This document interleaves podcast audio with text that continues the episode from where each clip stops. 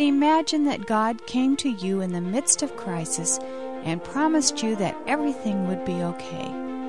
This would be an incredible promise, and God made this kind of promise to a church in the first century.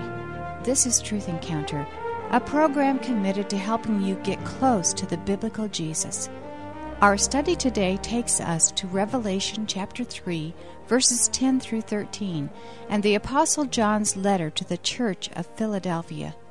Our study leader, Dave Wordson, uses the imminence of a Texas twister to illustrate the kind of crisis facing this little church and the gigantic promise God gave to them. Dave?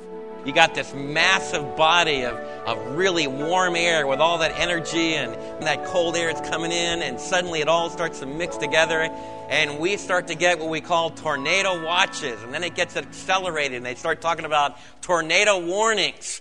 In fact, when I go back up to New York State where I live, man, they think that we all live in bomb shelters half the year. They just constantly feel like these guys are under the constant threat of tornadoes.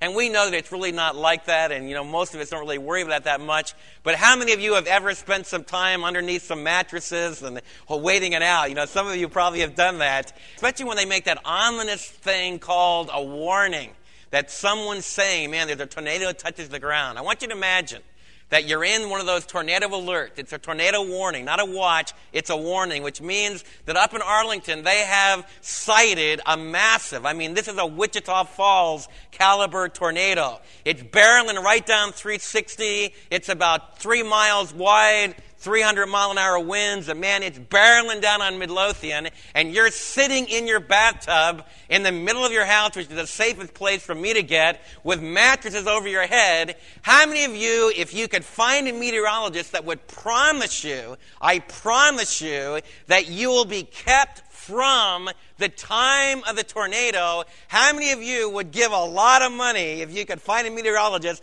that could absolutely promise you that as that big old tornado is barreling towards Midlothian, he could guarantee you, I promise you, you'll be kept from the hour of that tornado? How many of you would think that'd be a pretty good deal, right? Well, you'll understand the entire book of Revelation if you'll feel the ominous feeling that you get when we're under a tornado warning, and when the tornado is barreling towards us. That's what the entire book of Revelation is about. As we look at world history, you can begin with the time of the Assyrians trying to defeat the Jewish people way back in about 800 years before Christ, and then you have the Babylonians, and you come right up marching through world history. In John's day, as you open up the book of Revelation, John the Apostle is under this massive tornado warning called the Roman Empire. And the Roman Empire is trying to grab this little group of believers in Jesus by the throat and trying to just to suffocate them and to destroy their faith. Nobody in 95 AD would have ever dreamt that we would be sitting in North America, that we'd be sitting in Texas, that we would be worshiping Jesus, that we would believe in him. Because he was just viewed in the first century as being kind of an eccentric Galilean that was part of the Jewish religion, and it was kind of an offshoot. And from a human standpoint, it was resisting the mighty tidal wave, this mighty tornado called Roman dominance. And that's what Revelation's about, because as we look at history today, we're still under the warning. And something I want you to understand about world history is that there's always going to be a tornado watch as far as history is concerned. There's always going to be the tremendous swirling clouds. In fact, if you stop and think about it, we go through a little time of peace, and then suddenly all of hell breaks loose again, and we're under this tremendous swirling storm. That's what the Bible says is going to happen, and it's going to accelerate. It's going to get bigger and bigger and bigger. That's what Revelation is about. But today I've got really good news for you. It's the best news in the world.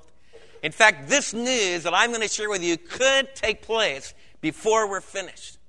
Like some of you, ma'am, are wrestling with diseases that we've been praying for years for the Lord to heal you, but because for some reason the Lord is testing and trying and maturing you, and you haven't gotten over that. But before this day is over, you might have a new body that's totally disease-free forever.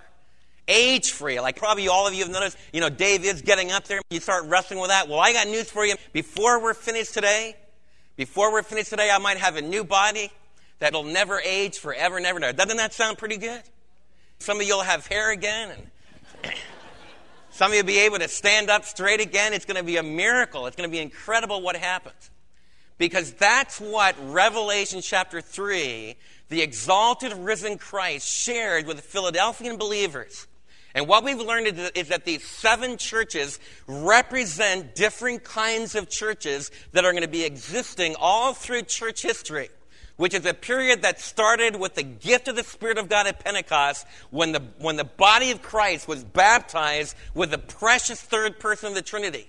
And that Holy Spirit is dwelling in our hearts today, and that church age will end when that Holy Spirit dwelling in your heart is taken out of the world in his present intimate form of working among believers in their hearts, and that's what's going to trigger this massive onslaught of evil. We want to talk about the great promise today called the rapture. I want you to turn to Revelation chapter 3, verse 10. We look at Revelation chapter 3:10. Jesus makes an incredible promise to this group of believers. He says this, since you have kept my command, since you have kept my, and I could translate it, since you've kept my gospel, of the gospel of my endurance, I will also keep you from the hour of trial that is going to come upon the whole world. This gigantic tornado that's going to come into history is going to come upon the whole world. It's going to be an incredible time of testing. And Jesus is making a promise to these Philadelphian believers that they will be kept from that hour of trial, which is going to test all those that dwell upon the earth. Then Jesus promises that he is going to come imminently. He could come at any second. And therefore he says, because I'm going to come at any minute, his message to the Philadelphian church is hold on to what you have in me would be the idea. Hold on to what you received in Christ. Hold on to what you have so that no one will take away your crown, which would be your exaltation into the eternal kingdom. Him who overcomes, or him who is the victor, and we'll talk about who the victor is. Him who is the victor, the one who is victorious, I will make a pillar in the temple of my God. Never again will he leave it. I will write on him the name of my God and the name of the city of my God, the new Jerusalem, which is coming down out of heaven from my God, which is the way the book of Revelation is going to close. And I will also write on him my new name. He who has an ear, let him hear what the Spirit says to the churches. Let's talk first of all about this gigantic tornado. Jesus refers to it as the hour of testing, which is going to come upon the entire world, which is imminently beginning to blow. John the Apostle in 1 John will say, and the spirit of Antichrist is already at work. But John looks forward to a time. He's looking as a prophet, and he sees a very distinctive time, a time in the future. Turn to Daniel chapter 12, and let's look at what Daniel predicted about this coming hour of tremendous conflict. Because you're entering a time period where some of the modern-day prophets are going to tell us, oh, we're going to get the European common market together, or we'll get the United States economic engine together. We're going to get all this stuff going. We're going to meet at the United Nations, and we're going to have peace on earth, goodwill towards men. Watch out whenever you hear that kind of talk. Whenever you hear human beings uniting together, saying if we meet in enclave, if we meet in council, we can solve the problems of planet Earth and everything will be fine. Watch out. Because I can show you down through history, whenever human beings have eliminated their dependence upon the living God, whenever they have pridefully felt, we don't need that divine creator dimension. We don't need his promises. We can deal with life now, the way it is. Whenever you hear people talk like that, watch out. Because Daniel chapter 12, verse 1 tells us that there's going to come a very unique time. At the very close of Daniel, look what it says. Daniel 12, verse 1. At that time, Michael, the great prince. Now, Michael is one of the archangels of God, one of the leading warrior angels, and he is distinctively the angel that fights for the nation of Israel. All the way through the book of Daniel. I'm not just making that up, but you can read the book of Daniel yourself, and you're going to find out that Michael, throughout Scripture, is the defender of God's physical people, the physical sons and daughters of Abraham, the Jewish people. The question that Daniel raised earlier, before we come to chapter 12, Daniel raised the issue, what's going to happen to my people? Daniel is very concerned about that. He is now in his 80s, and he's sitting in Babylon, which was a gigantic empire that had tried to strangle the nation of Israel and snuff out the testimony to the true God. Now, you need to feel that. Daniel's a man that saw the temple that Yahweh had commanded to be built, that he had blessed, that his Shekinah glory had come down upon that temple when King Solomon completed it. Daniel had actually seen that glory depart. Ezekiel the prophet told him about that glory departing from the temple, and then the Babylonians came down and just literally leveled that temple. Now, what would you think about the plan of God, the work of God in a world like that? Nebuchadnezzar is saying, Yahweh religion is dead. Forget about God. What I want to understand, when you go away to university, when you go out into the business world, when you travel, you're going to be confronted with different viewpoints, different ways of thought. And you're going to be tempted to think, well, man, this is so brand new, and no one's ever faced these kind of thoughts before. That's not true at all. From the beginning of time, there's been wrestling with who's going to be the true God, who really reigns over planet Earth, who really can keep his promises, how do you really know about life after death? And this book records this gigantic struggle. And it's a very tough struggle because sometimes it looks as if the true God has blown it. Sometimes it looks as if the message of the true God has fallen in disgrace. Daniel was a man who lived in a time like that. The holy dwelling of God was leveled. And he lived his whole life in exile. And now he's raising the issue, God, are you going to have a future for your people? Are my Jewish people going to just be amalgamated into the nations? Are they just going to become part of this great, sea of different nations and be lost forever? What's going to happen to my people? And the book of Daniel is God's response to Daniel saying, this is what's going to happen to your brothers and sisters. In fact, God gives him a lot more than he asked for. He shares the history of Daniel's people from Nebuchadnezzar's time all the way to a future that's still future to us at this moment. And Daniel 12 is like the culmination of this revelation. And God says that in the last time, Michael the archangel, this great prince, will protect your people, will arise. And there will be a time, now here it is, there will be a time of distress such as not happened from the beginning of nations until then. But at that time your people, everyone whose name is found written in the book, will be delivered. Multitudes who sleep in the dust of the earth will awake, some to everlasting life, and others to shame and everlasting contempt. What Daniel is predicting is that there's going to come a time that's in the future from Daniel's perspective. It's still in the future from the book of Revelation's perspective, where there's going to be this gigantic time of testing of the people on planet Earth. And the issue is going to be, who are you going to trust in? Who are you going to believe in? Who are you going to build your life on? Now you can say, well, Dave, man, this idea of a worldwide testing, just a worldwide catastrophe and everything coming apart at the seams, man, that could never happen. Well, I believe if you look at human history, God has been giving us previews of this ultimate time of testing down through time. Daniel faced one preview when Nebuchadnezzar went and destroyed the temple in Jerusalem. That was one preview. When the Romans in 70 AD, the Romans attacked the city of Jerusalem. They surrounded it, they put it under siege, and then they took their siege works and they literally took every stone from the Herodian temple and just tore it apart, one stone at a time. They set it on fire so that all the gold melted away, and they totally turned it into an ash heap. And the Jews were scattered. And they've been scattered throughout the world until 1948.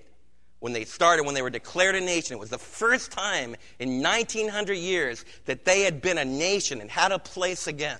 That's an incredible story.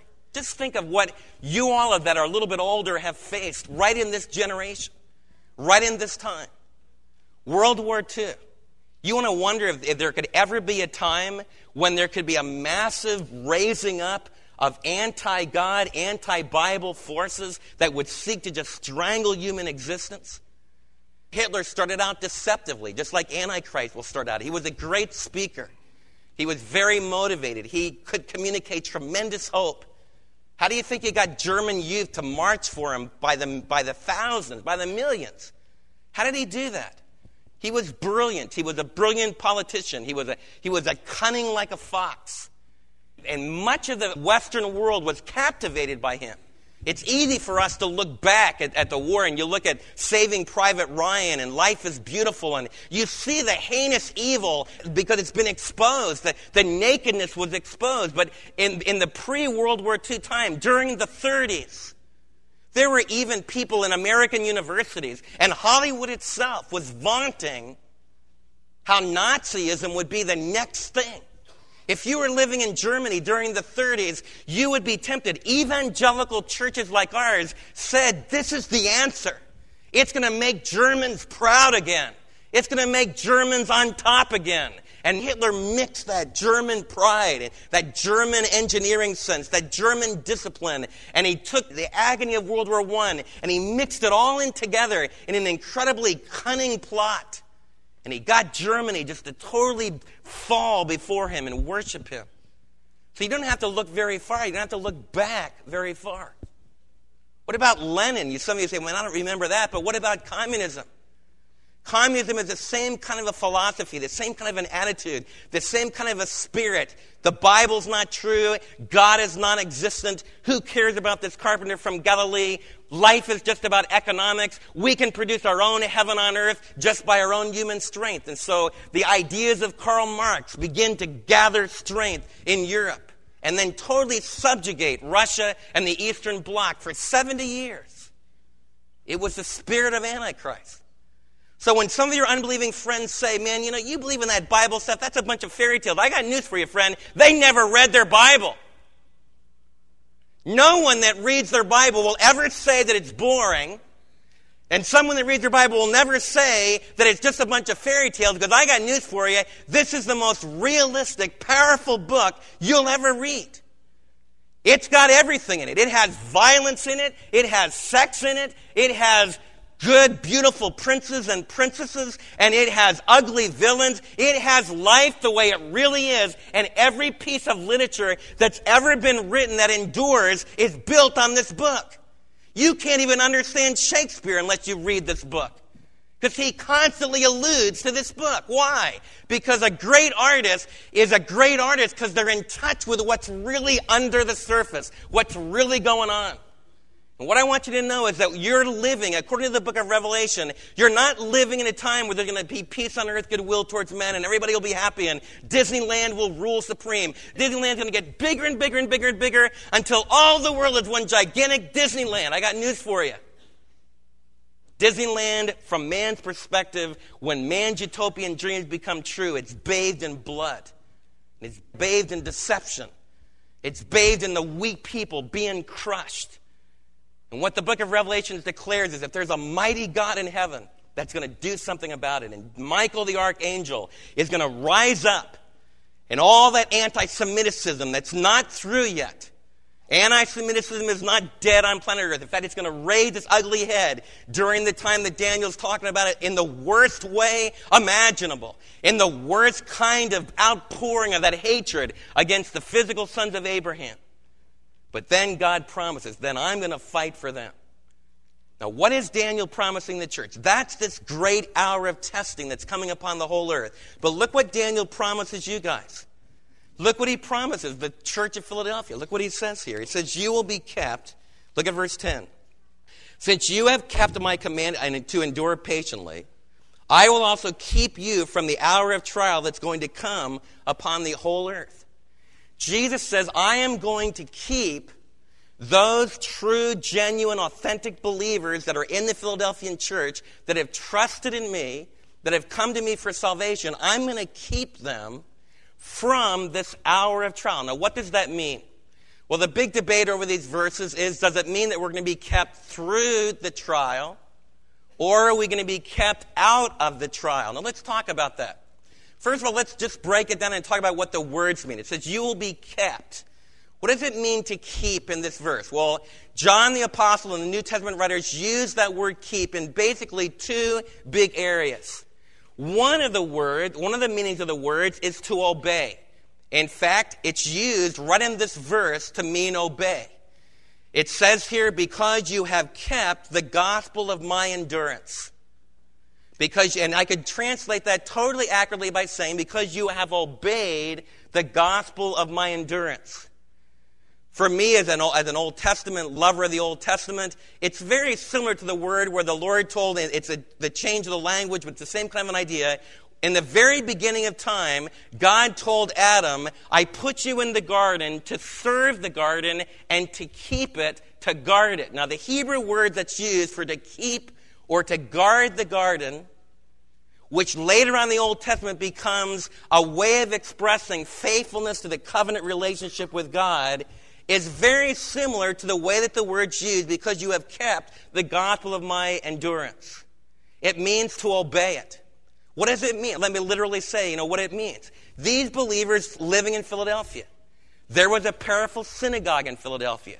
The synagogue was accepted. It was already entrenched in the culture of Philadelphia. As these believers argued about Jesus being the Messiah in that synagogue, people got upset about it. Some of them responded, like when Paul preached in a synagogue, but some of them got really angry, and they said, no, we don't believe that Jesus is the Messiah. We think he was a blasphemer. We think that he's demonic. We think that you are a heretic for believing in Jesus. And they threw him out of the synagogue. That's historically what was happening in the first century. Believers like you from a Jewish background would be excommunicated from your synagogue. Now, that's a tough thing. Some of you have experienced some of that. Some of you, as you started to read the Bible, and all of you have many different stories, but if I ask some of you to share, some of you have faced that kind of suffering. Because when you received Christ as your Savior and you came out of your old religious background and you started to declare that Jesus alone can save you and that by believing in him you could have eternal life, some of you have faced intense struggles with your families over that. Some of you have experienced intense struggle with your friends over that. You can really feel what these Philadelphians were feeling when in the synagogue they were thrown out. That's one of the hardest things to ever happen to you. And what's the Lord telling them to do? He's telling them, listen, you have got to endure. You see, when Jesus faced opposition, and when Jesus lived his life, Jesus faced opposition. One of the things that I find in my own life is I don't like conflict. I want to do everything I can to make there be peace. Now, I don't know, that's just a really strong part of my personality. I've got some friends, man, they love conflict. You have some friends like that? A good fight, amen, man, let's go for it. Man, that's what makes life exciting. My friend will come in, man, we had a great argument today. Man, it was awesome. We were almost at blows with one another. It was really great. I just loved the argument. It was awesome. They live for that, not me. If I'm in a conversation and it starts going bad, there's a part of me that wants to raise up. I got a lot of my dad in it, but I saw my dad do that as a little kid, and that conflict, that feeling of conflict, some of you can identify with that. Some of you even leave the room when there's conflict, right? You just can't take it. Some of you have parents that as soon as you try to level with them, they leave the room. You never get anywhere because they just will not handle conflict. Well, Jesus is saying if you're going to be a born-again believer, one of the things that you need to do is to handle conflict. I want to tell you just straight up, you really go all the way with Jesus, you grab a hold of Jesus, or really let him grab a hold of you, and you endure in that commitment to Jesus. I got news for you. This is a relationship thing. It's not like joining, some club. This is a relationship thing. It means that you meet Jesus at a particular point in your life. And he explains to you that he's the promised Messiah from the Old Testament. He's been predicted that he would come into the world from the beginning of time. He fulfilled all the prophecies. He is the only one that can deal with the man's greatest problem, which is the problem of your guilt and mine, which is going to put us into a grave, and we're going to be dead, dead, dead. And Jesus says, I'm the only one in all of reality with my Father and my Spirit. We're the only one. The triune God is the only one that can handle your problem. You got that? And what salvation is saying, Jesus, come into my life. I want you to come and live inside of me. You come in and I depend upon the fact that you died for me. Revelation 1 says that we worship before the Lamb that was slain. He was a slain Lamb who loosed us from our sins. Revelation 4 and 5 focuses on the slaughtered Lamb. You need to understand that. You need to hang on to that. That's the bedrock of my life. That's what our families are built on. That's what our church family is built on. And what Jesus is saying is you gotta endure in that commitment. Now, the Holy Spirit inside of you will enable you to endure. But the New Testament's very strong. This is not just like I get a club ticket and now I can just live any way I want to and then I just live happily ever after. This is a relationship. Just like your marriage was a relationship. You made a covenant and you entered into covenant with your wife and with your husband. And there's intimacy that flows from that. That's the model of what Jesus wants to have with you. And if you've never entered into this precious holy covenant with Jesus, I pray you will do so soon. Jesus comforted the Philadelphian believers as they faced persecution from the Roman Emperor Domitian, and Jesus wants to comfort you as you face the uncertainties of this modern world. Open your life to Him. Thank Him for paying the price for your sin. Trust the reality that He left the tomb forever, and therefore He has the power to give you eternal life. In Revelation 3:20, Jesus said He's knocking at our heart's door. If you will let Him inside, He will come in and take up residence in your life today. As we close this time together today, why not invite Jesus into your life?